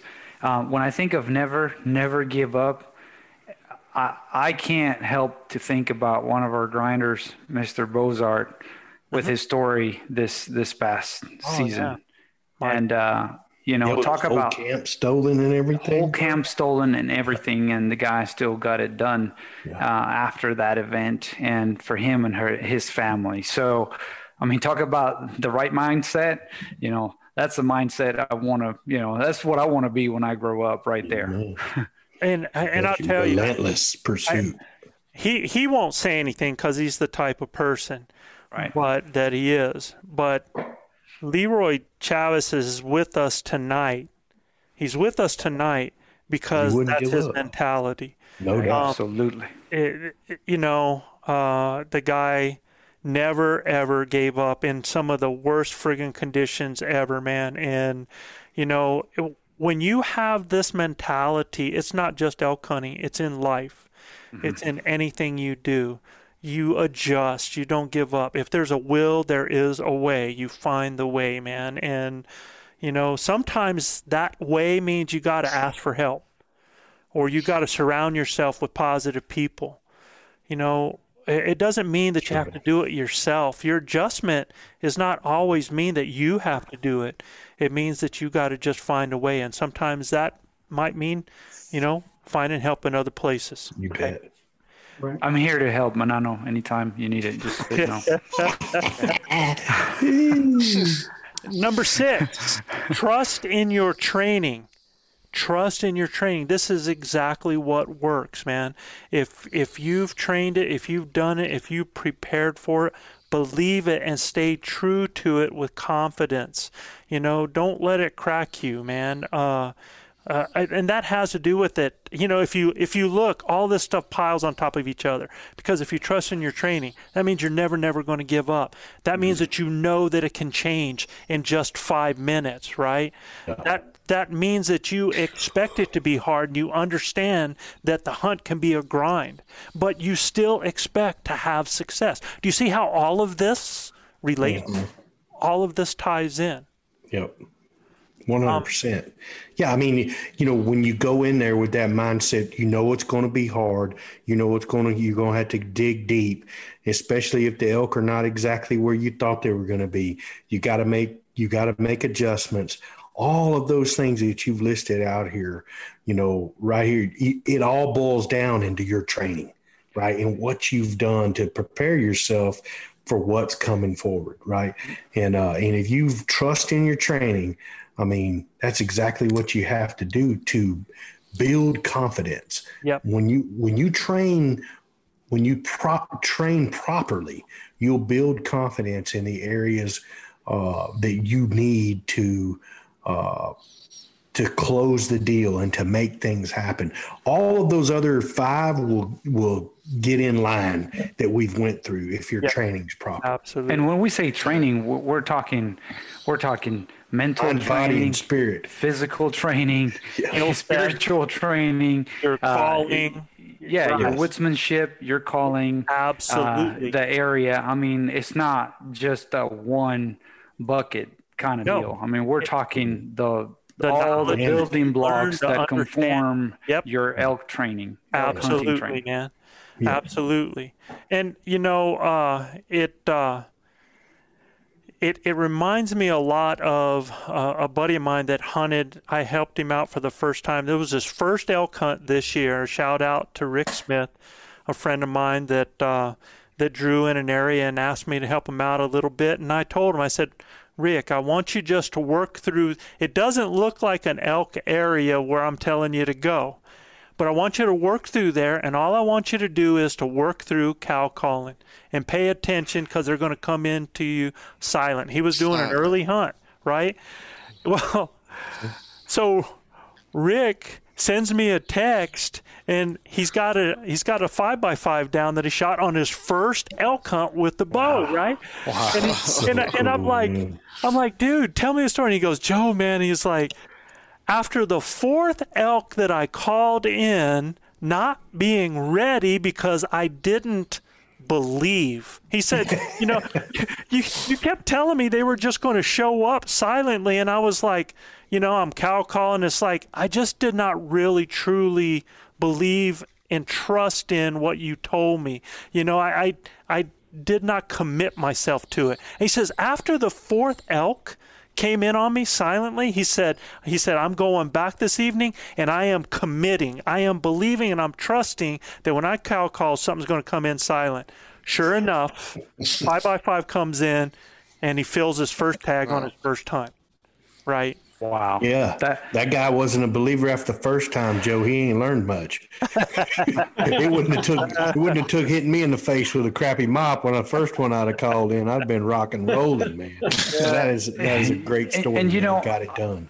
I want to say something here eh, that I'm going to be ex- definitely exposing myself here, and uh, you know, show myself very vulnerable to this to this subject, but I think it's important for listeners to understand. Um, Keep your shirt on, bro, please. Whatever I, I will. I Oh, will. okay. Of course, of course. Why wouldn't I? You know. But no, no. But the truth. But the truth of the matter is that, look, um, it's easy. It's easy for me to feel confident and uh, believing that this is going to take place when I wake up in the morning and I'm going out hunting with Joe and Manano. Okay.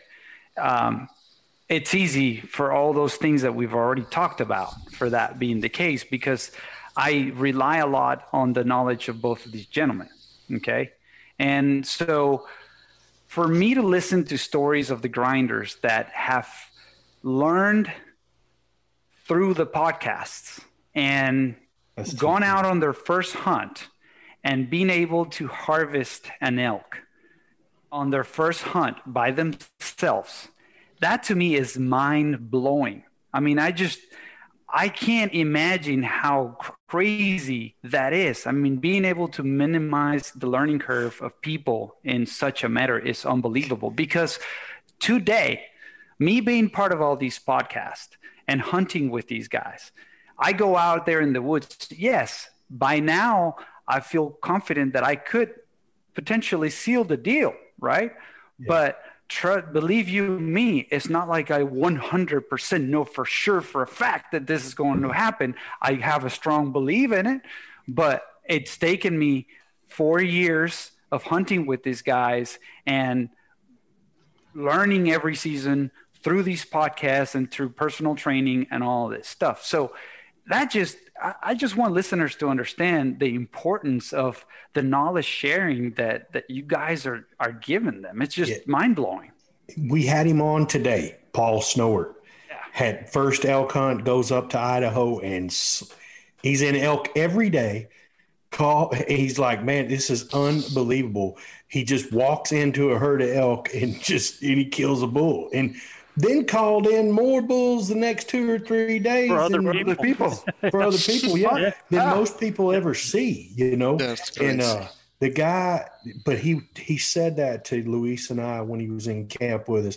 He said, "I would have never ever been able to do that had I not had had you guys not armed me with the knowledge from the base camp and from all of the podcasts that I've listened from the information that you guys have given us."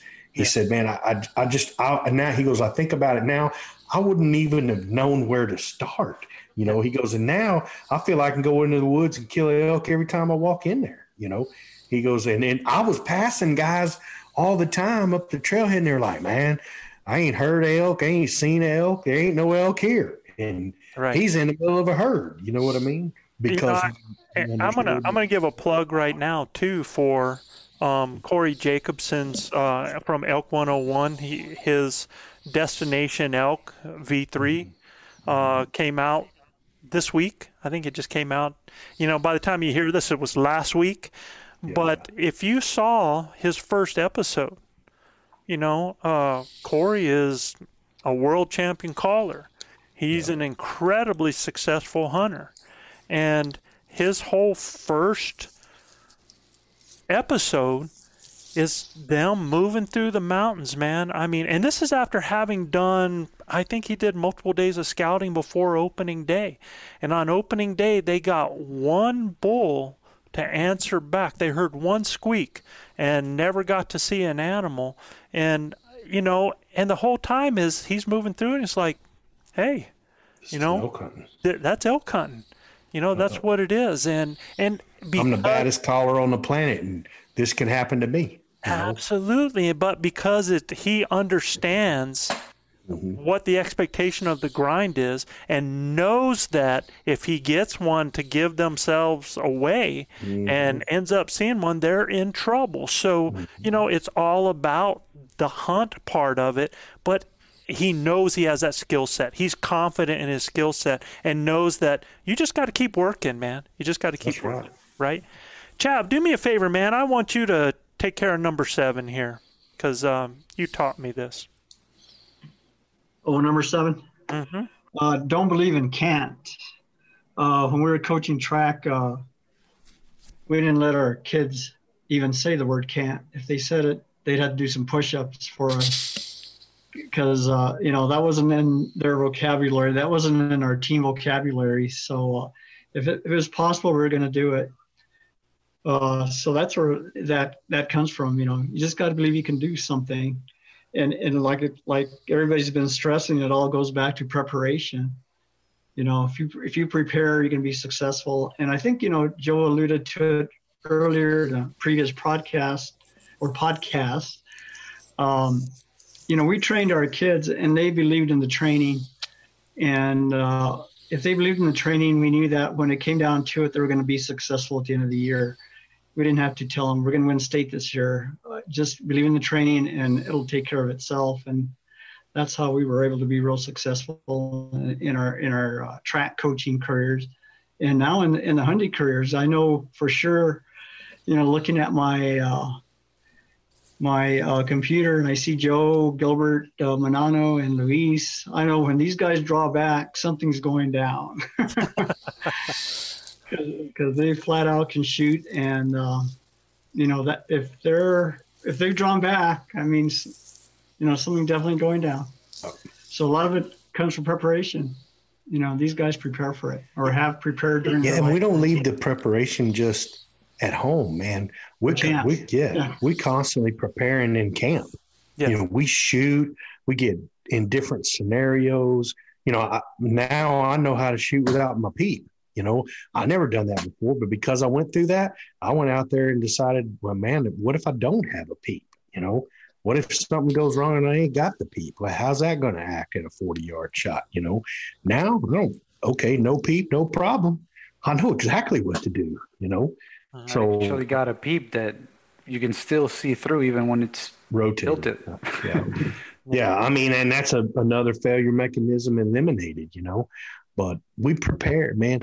I, I tell, and I've had guys in camp with me that are like, um, man, how come you're shooting at that distance? And I'm like, because man, it, it makes those other distances look like a walk in the park. You know, That's those 40 yard shots look like they're 10. You know, I, I don't shoot 70s to be able to shoot 70 yards out there. I shoot 70 because that makes my 50. It just dials it in, man.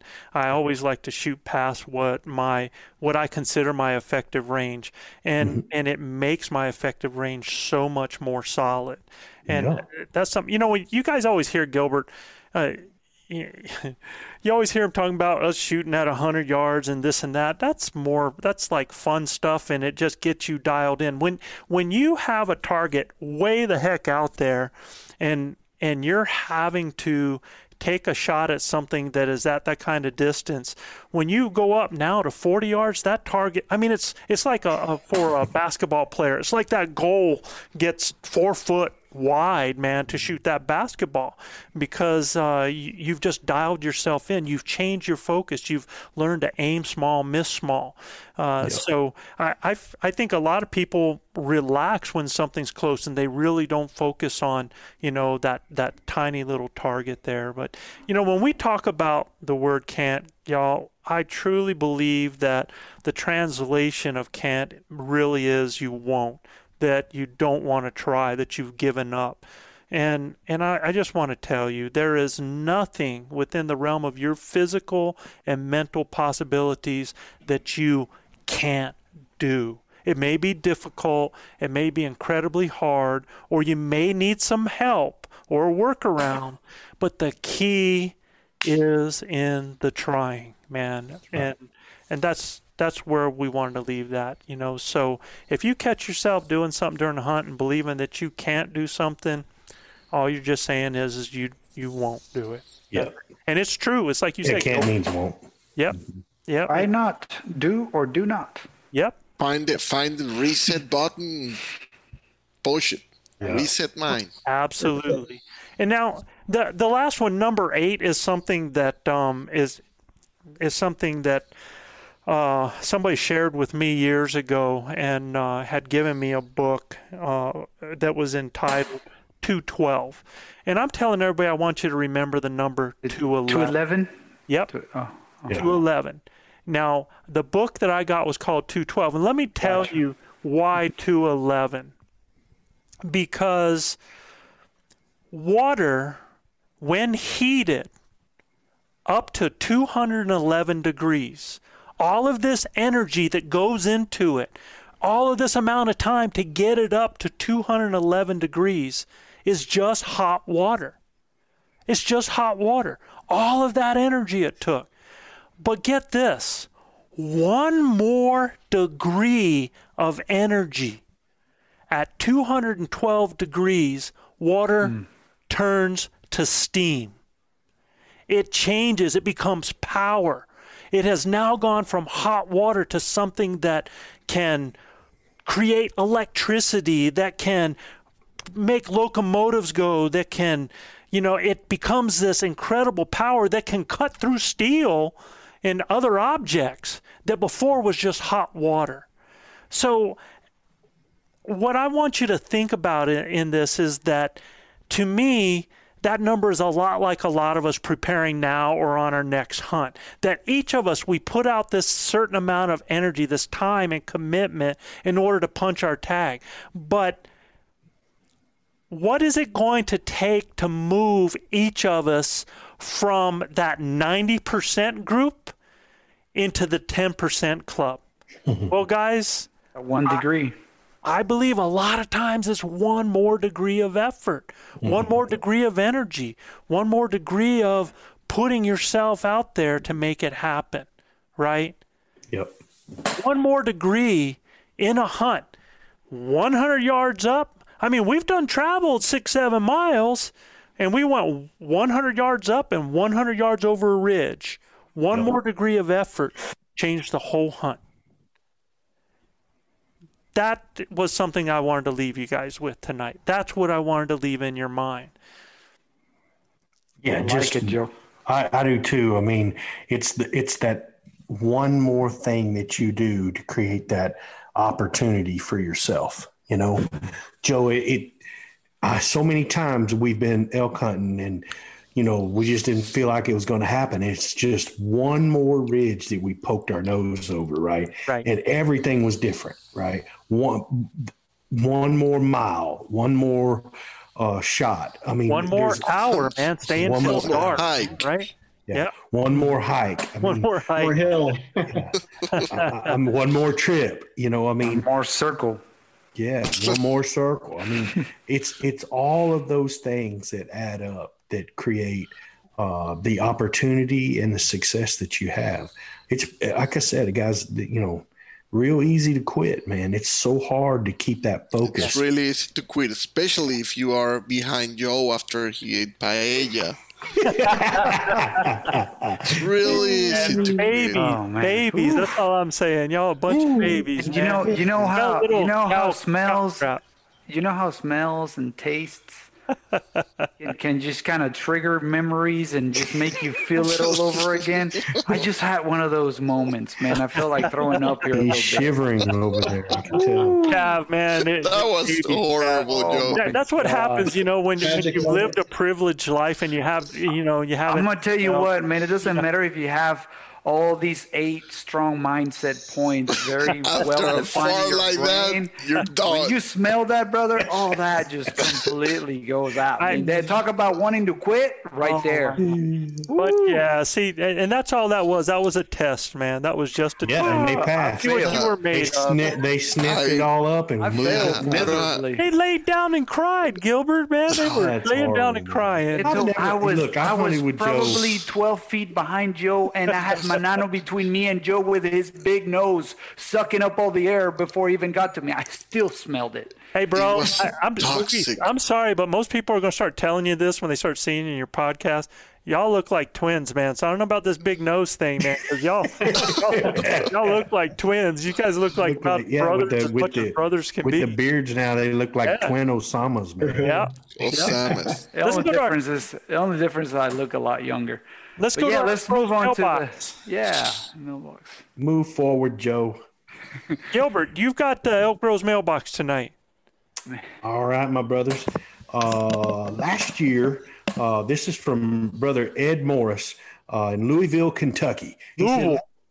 Louisville. I'm sorry. There you Uh, go. Louisville. That's what I like to say. Uh, from Louisville, Kentucky. And last year, he said he was in Colorado. He said I had about eight minutes of legal shooting time when a bull walked in. He said I was deep in the timber, and when I raised my bow, I could not distinguish my pins as they all seemed to meld together due to the diminishing light. As Colorado does not allow hunters to have a light on their sight, I could not make the shot. However, during whitetail, I had a similar situation, but was using a single pin sight and was able to see the pin and my target and made the shot. I realize that sometimes things happen so fast that it's hard to use a single pin and adjust the distance. What are your thoughts on multi fixed pin versus single pin on your elk rigs? That's a great question. It, it is. Get rid of the pins, man. Shoot instinctive. It works.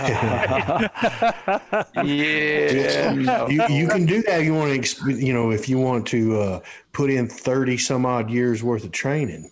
So- that's what it Yeah. takes. Man. So here's what I'm going to tell you is this is I think the single pin sight is fine. And you have that single pin sight set for 30 yards and know where it needs to be on an elk body at 40 and 20. And I think you're pretty much set because if you have that animal further out, 50, 60 out there, now you're going to have time to range that animal. It's not going to happen so fast. So you're going to have the ability before that animal gets close. It's when it's tight and quick that you don't have time. When that animal's 30 yards and on you like that. And I, I, I tell guys, I don't know why you need five pins. I think three pins is all you need, number one. I, I believe in keep it simple so that you don't make a mistake with pins when you get nervous and stuff like that out there. But honestly, you know, I think Chav, you shot one pin for a while. Mm-hmm. Yeah, I used to shoot just one pin, uh, and it was at th- like I said, thirty. But you know, I, I wouldn't take a shot over forty, so Mhm. I could make the adjustment up and down. and know exactly where you needed Yeah. to be for 20, 10, 40, right? With that single Right. pin. You know. Yeah, I could just move it up and down the body. Now, but now we're going to hear from the pin shooters. Yeah, if Fine. I'm able to have a six pin, I will definitely have six pins. yeah, I, doubt. I mean, it's so many things that may happen on during the uh, uh, waiting for an animal. You have to range it. You have then you have to move the sights, and I don't, I don't know. I, I- I, I feel think- comfortable. I'm saying I- I not agree. move your sight. No, I, I agree with Manano as well. Um, and and but but here's another factor that I'm going to throw at it is that normally, if your bow is very fast and you have six pins, it's very possible those six pins are very close together. And you know you're going to come into the situation where he's at right now. Those pins are going to be way too close, and they're going to just kind of blend uh, all in, especially in, in, in, in, in lighter situations. If your bow is very fast. Now, if you shoot heavy arrows Exactly. uh, and and you have They're gonna be you know, spread maybe, out. maybe lesser spins and le- less spins than instead of six pins, you still go with four pins. Those pins are going to be way more separated, and you can just kind of feel comfortable shooting the distances in between pins, knowing that halfway between pins is Yeah, half I don't the think distance. I don't as well. think his problem. I don't think his problem was the pins. I think his problem is that he couldn't see them because there was low light, Light. and he couldn't use the lighted pins in Colorado. So I get what he's I get what he's talking about. Uh, however, there's some really good pins out there now that have uh, they Fiber have optic? fiber optic, Mhm. and uh, they are almost lit up in any light uh, situation. That's So- a good point, Beto. Yes. Yeah. So I would research, uh, if it were me, uh, Ed, I would research some different pin types that actually gather more light. So you are able to do that. But listen, man, if you like the one pin setup and you practice with it, like Joe said, you like it out, you, you go to 30 yards and comfortable. split that, and you're comfortable with it, by all means, brother, go knock your lights out and go kill some elk. Because I'm telling you right now, there are a lot of guys out there that shoot one pin. You know, there are a lot of guys that have a dial. There are a lot of guys that shoot a pendulum. I mean, it just really depends on what you practice with and what you're more comfortable with. There was a time in my elk hunting career that I thought I was going to do the same thing, that I was just going to run, you know, two or three pins. I wasn't going to shoot past 50 yards anyway. So I was going to run two or three pins. It wasn't going to be any big deal. And I shot a really fast uh, Bowtech bow that it didn't matter if I shot one pin or the other, I'm going to be about four inches off, you know, so I could make the adjustment in the field. For me, Ed, uh, I think it really depends on what you like. Uh, but I have never run the one pin setup. Uh, I enjoy having my six pins. As Chav will tell you, uh, I, I'm not challenged to shoot 70 yards if I have to. Um, I'm to make that shot, and I can't do that with two or three pins. Um, so for me, I'm confident out to those ranges, um, and I don't have any problem letting that arrow eat at the right if the right situation uh, uh, presents itself. And you can still shoot 60, 70 yards with one pin. They got it on a dial, you know. So, but I like my pins. I, I use them to gap as well when I need to shoot further distances. So, I hope that answers some of some of Yeah. Mr. A's questions. Yeah, I think that was a good job, man. Yeah. That's a good show tonight, y'all. Absolutely. great content. Great content, Joe. Uh, you know, again, guys, you know, if you like what we're doing, please subscribe, rate, and review us.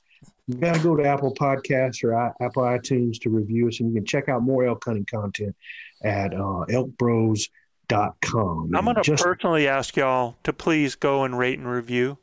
Um, Yes.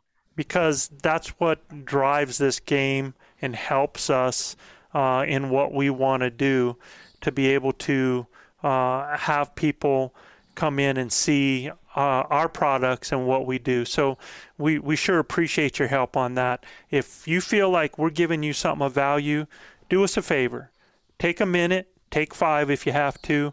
Please give us a rating, give us a review. Uh, it, it, it doesn't mean it has to be a great review. Give us what you believe we're doing because that gives us information. It helps us to get better.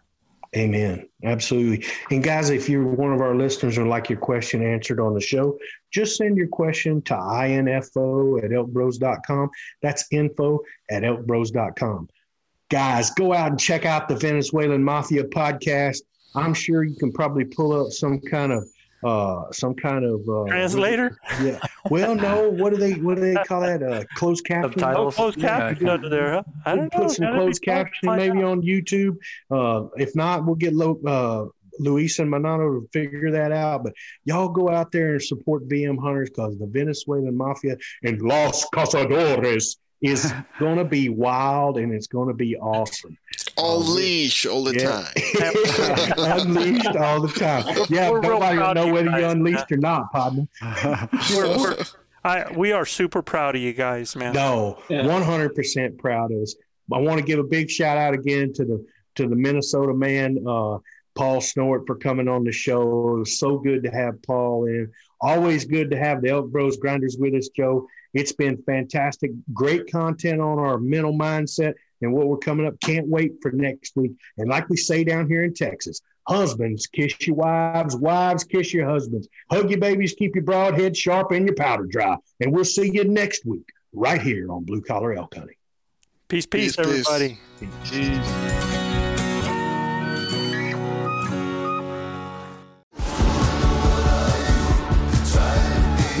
Pursuing wild game in wild places. Tune in to Hunt Stand Presents Saturdays at 8:30 p.m. Eastern. Waypoint TV, the destination for outdoor entertainment. Spend your Saturdays with life on the water. Join Captain Brandon Simmons for fishing, diving, travel, and so much more. You want to succeed, you want to fish, you want to be one of the greatest. Oh, look at that thing, dude. Oh. Let's see what kind of trouble we can get into today. Don't miss Life on the Water every Saturday night from 7 to 9 p.m. Eastern on Waypoint TV. The destination for outdoor entertainment.